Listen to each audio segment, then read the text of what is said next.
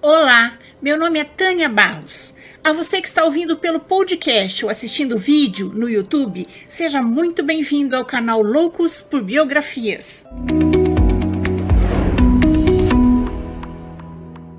Mas antes de começarmos, eu gostaria muito de agradecer aos apoiadores do canal no Catarse.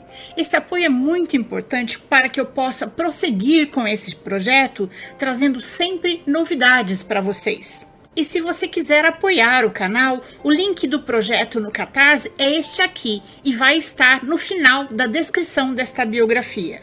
Agora vamos lá, senta aqui, lá vem história. Você sabia que as árvores são muito importantes para melhorar o ar que respiramos? E que é necessário 10 árvores para produzir o oxigênio que cada pessoa consome? Pois é. Tratar os seres vivos ao nosso redor, sejam eles animais, pessoas, plantas, é essencial para que o mundo se torne um lugar melhor. Quando respeitamos e valorizamos a natureza, não estamos protegendo só o meio ambiente, mas gerando paz, igualdade e liberdade entre os seres vivos. Esta semana está acontecendo a COP26 em Glasgow, na Escócia. Por isso, hoje, vamos conhecer a biografia de uma mulher muito especial. A professora, bióloga, ecologista, política ativista ambiental e, acima de tudo, plantadora de árvores. Eu estou falando da keniana Wangari Maathai. Wangari fundou o Cinturão Verde, uma organização não governamental ambiental com o objetivo de repovoar as florestas e, ao mesmo tempo, gerar emprego na área rural e valorizar o papel da mulher na sociedade queniana. Wangari e as mulheres do Cinturão Verde plantaram mais de 30 milhões de árvores no Quênia. Encheram o país de verde, paz e esperança e demonstraram que nós mulheres podemos chegar tão alto quanto quisermos. Wangari Maathai foi a primeira mulher africana a receber o Prêmio Nobel da Paz. Wangari Muta Maathai nasceu dia 1 de abril de 1940 numa vila rural em Nieri, no centro da atual República do Quênia, que na época estava sob o domínio inglês. Sua família pertencia à etnia Kikuyu, o mais numeroso grupo étnico do país, que vivia na região há várias gerações. A maior parte da sua família era de pessoas pobres que trabalhavam para os ingleses. Sua mãe era agricultora e seu pai trabalhava como mecânico e motorista. Mas a forma de pensar de sua família era muito diferente dos ingleses. Certa vez, sua mãe lhe perguntou: Você acha que essa árvore serve para quê, Wangari? Hum, não sei, mamãe. Ah, já sei. Lenha para cozinhar e madeira para construir. Não, minha filha. Assim pensam as pessoas que não se importam com as florestas. Mas para nós, cada árvore é um tesouro, um ser vivo que nos dá seus frutos e purifica o ar que respiramos, e também nos presenteia com sua sombra, nos protege do vento, da chuva, das inundações, e além disso, é a casa de muitos animais, e se você cortá-la, deixa de sê-lo. Foi assim que o Angari entendeu que uma árvore é muito mais que sua madeira ela ainda era pequena quando sua mãe deixou uma horta aos seus cuidados. Ali, ela passava horas cuidando da horta e ficava encantada vendo como cresciam as hortaliças, as frutas. Então, ela teve uma colheita excepcional de feijões. Ficou exultante e não via a hora de mostrar o resultado para sua família. Ela, então, emprestou o burrico do vizinho e carregou o animal com duas cestas laterais carregadas de feijão. E satisfeita, percorreu o longo caminho até sua casa.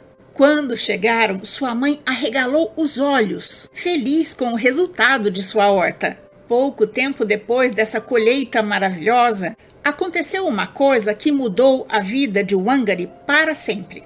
Até então, ela era como todas as meninas quenianas da sua idade.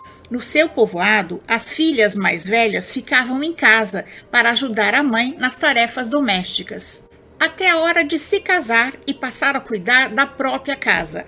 As mulheres não eram seres humanos livres, elas eram consideradas propriedades. Primeiro pertenciam ao pai e depois ao marido. Mas um dia, seu irmão mais velho mudou isso tudo. Mamãe, por que o Angari não vai à escola como eu? Porque ela é menina e tem que ficar em casa para me ajudar. Que pena. Esperta como ela é, ia aprender muita coisa e nos ajudaria a fazer colheitas tão boas quanto da horta dela. Sua mãe pensou, se virou para Wangari e disse: Wangari, você gostaria de ir à escola com seus irmãos? Wangari ficou tão feliz que seus olhos se encheram de lágrima e ela não conseguiu responder, mas a mãe entendeu. Aos oito anos, Wangari começou a frequentar a escola junto com seus irmãos. Apesar de nunca ter estudado antes, com sua esperteza e vontade de aprender, ela logo alcançou o nível das crianças da sua idade.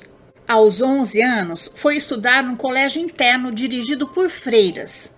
No começo, Wangari sentiu um pouco de receio. Era tudo muito diferente. Para começar, as aulas eram dadas em inglês, idioma que ela teve que aprender. Até as brincadeiras e as modalidades de esporte dos ingleses eram muito diferentes. Mas ela se jogava, queria aprender de tudo. Durante os anos do ensino médio no colégio interno, Wangari se mostrou uma excelente aluna.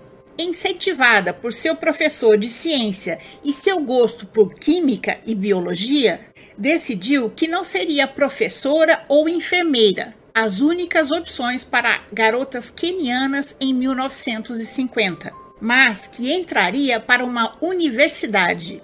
Matai pretendia ingressar na Universidade da África Oriental, em Uganda, mas, para sua surpresa e alegria, por ser uma excelente aluna, recebeu uma bolsa de estudos da Fundação Kennedy e, junto com outros 300 quenianos, prosseguiu seus estudos nos Estados Unidos em 1960, se formando em biologia em 1964, tornando-se a primeira mulher da África Oriental a obter um diploma universitário de biologia.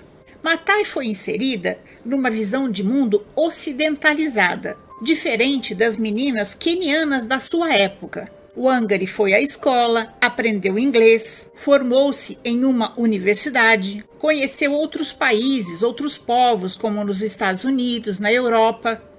E sua visão de mundo se tornou muito diferente daquela que teria tido se tivesse sido criada como uma mulher africana comum, onde teria se casado e seguido os passos da mãe. Quando voltou ao Quênia, ficou muito feliz ao saber que as pessoas do seu povoado tinham, por fim, recuperado suas terras. Os campos já não estavam mais nas mãos dos ingleses e podiam ser cultivados com total liberdade pelo seu povo. Essa era a boa notícia. A má notícia é que as pessoas tinham mudado muito e começaram a pensar de uma maneira diferente. Os camponeses que antes respeitavam e amavam a terra, agora só visavam os lucros. Você não cultiva mais cereais e hortaliças nos seus campos? Não, Angari. Dá mais dinheiro plantar chá e café. Tá, mas como você faz para conseguir comida? Com o dinheiro que ganhamos, compramos o que precisamos na cidade. O problema é que para cultivar café e chá, esses agricultores derrubaram florestas inteiras, arruinando o habitat de muitas espécies de animais. Wangari ficou triste. Aquela não era a maneira certa de fazer as coisas, maltratando a natureza, e não estava disposta a ficar de braços cruzados enquanto a ganância acabava com os recursos naturais do Quênia. Ela visitou vários povoados, em alguns já não existiam mais árvores e os riachos tinham secado. Como não tinha mais a sombra das árvores e no Quênia faz muito calor, a água evaporava rápido. Por isso, os riachos tinham secado e muitos animais foram viver em outros lugares. As pessoas começaram a perceber que não tinham mais água nem para regar sua terra. As colheitas de café e chá diminuíram. Até água para beber era pouca. Para piorar, os alimentos na cidade foram ficando cada vez mais caros.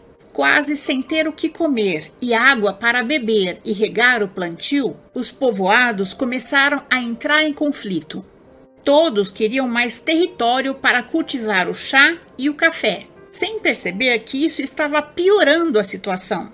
Quando retornou ao Quênia, Wangari passou a lecionar na Universidade de Nairobi, capital do Quênia. Nesse mesmo ano, ela conseguiu abrir uma loja para suas duas irmãs e conheceu seu futuro marido, Manji Matai. Wangari teve três filhos com Manji, mas ele a deixou em 1970. Na Universidade de Biologia, Wangari tinha aprendido sobre o perigo de se derrubar árvores. E infelizmente pôde comprovar que esses perigos estavam se cumprindo no Quênia. Depois de pensar muito no problema, ela percebeu que a única solução era replantar todas as árvores que tinham sido derrubadas.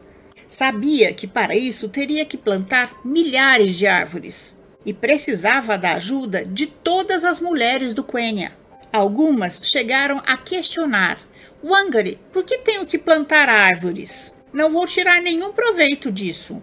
Você talvez não, mas seus filhos certamente sim. Seus pais te deixaram o Quênia verde. Você quer deixar um deserto para os seus filhos?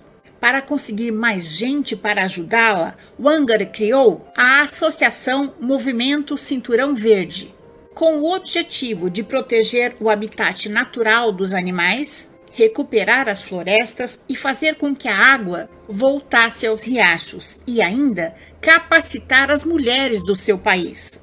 O trabalho baseava-se no plantio de árvores por mulheres nos arredores de Nairobi, como forma de proteger o solo contra a erosão.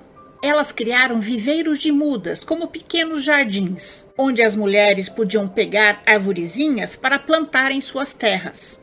Ela quis que as mulheres fossem as encarregadas de plantar essas árvores, para que assim fossem reconhecidos o seu papel e os seus direitos, que deveria ser iguais aos dos homens, mas não eram. No Quênia, era muito frequente que as mulheres fossem tratadas injustamente e até se acostumavam a ser tratadas como inferiores aos homens. O Angari conversava com elas. Por que vocês acham que não podem fazer as mesmas coisas que os homens? E elas respondiam que as tradições africanas as obrigavam a fazer apenas o que o pai e depois o marido mandava. Mas vocês não acham que está na hora de mudar esses costumes?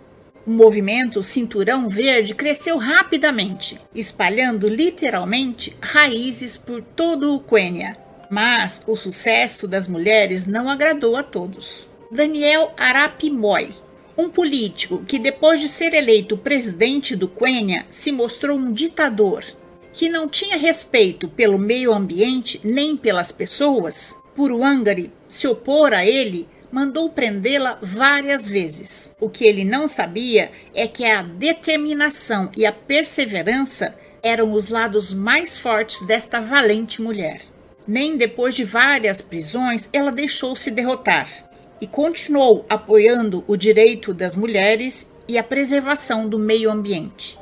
Em 1992, mais de 10 milhões de árvores já tinham sido plantadas, com trabalho assegurado a 80 mil mulheres. E foi então criado o Uhuru Park, no centro da capital Nairobi, sem respeito nenhum pelo trabalho de reflorestamento das mulheres e pelo meio ambiente. Uma das ideias mais destrutivas de Daniel Moi foi construir um imenso arranha-céu no Uhuru Park. O projeto envolvia derrubar um grande número de árvores. Então, Wangari e as mulheres do Cinturão Verde enfrentaram o presidente da única maneira que conheciam, plantando mais árvores.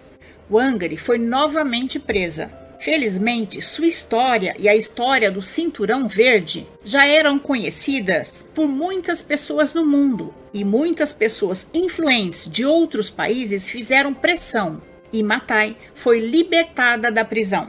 Depois de muita tensão, Wangari e as mulheres do Cinturão Verde conseguiram que o governo deixasse o parque em paz. E o projeto do arranha-céu foi abandonado. O melhor de tudo é que nas eleições de 2002 conseguiram tirar do poder Daniel Moi e Wangari passou a trabalhar no novo governo, tendo tido papel decisivo na afirmação da democracia no país o que a levou a ser indicada em 2003 como ministra do Meio Ambiente. Por esses motivos, em 2004, Wangari Maathai foi laureada com o Prêmio Nobel da Paz. Em seu discurso, ela disse: Desde pequena percebi que os pequenos gestos podem mudar o mundo. Meu pequeno gesto foi plantar árvores com determinação e perseverança. As mulheres do Quênia me ajudaram a plantar mais de 30 milhões de árvores. Enchi meu país de verde, paz e esperança. E demonstrei que nós mulheres podemos chegar tão alto quanto quisermos. Talvez por isso tenham me chamado de mulher árvore. Devemos mostrar as belezas da natureza aos nossos filhos, ensinar as crianças a amar, cuidar e respeitar a natureza. Assim, vamos capacitá-las para que um dia possam ensinar seus filhos a fazerem o mesmo. E despeço com um pedido para que cuidem bem da natureza e, se tiverem a oportunidade, plantem uma árvore. Wangari Maathai foi a primeira mulher queniana a receber o Prêmio Nobel da Paz. E sabe como ela celebrou? Plantando mais árvores. Desde que ganhou o Prêmio Nobel da Paz em 2004, Wangari se tornou o porta-voz das urgências africanas. Cinco anos após receber o Nobel, Matai tornou-se mensageira da paz nas Nações Unidas, a convite do secretário-geral Ban Ki-moon. Ela corria o mundo lutando pela democracia, pelos direitos humanos e a preservação das florestas, e por uma agricultura mais eficiente. Wangari Maathai faleceu de câncer aos 71 anos em Nairobi. O Programa das Nações Unidas para o Meio Ambiente emitiu um comunicado de pesar por sua morte. Nos últimos anos, ela cooperava com a ONU em um projeto visando plantar mais um bilhão de árvores. E essa é a nossa história de hoje. Eu espero ter contribuído para que seu dia seja bom. Se você gostou, deixe seu joinha, faça seu comentário, conheça as outras biografias do canal e compartilhe com seus amigos. E se puder, apoie o canal no Catarse. Não se esqueça de ativar o sininho se quiser ser avisado das próximas biografias. Até mais!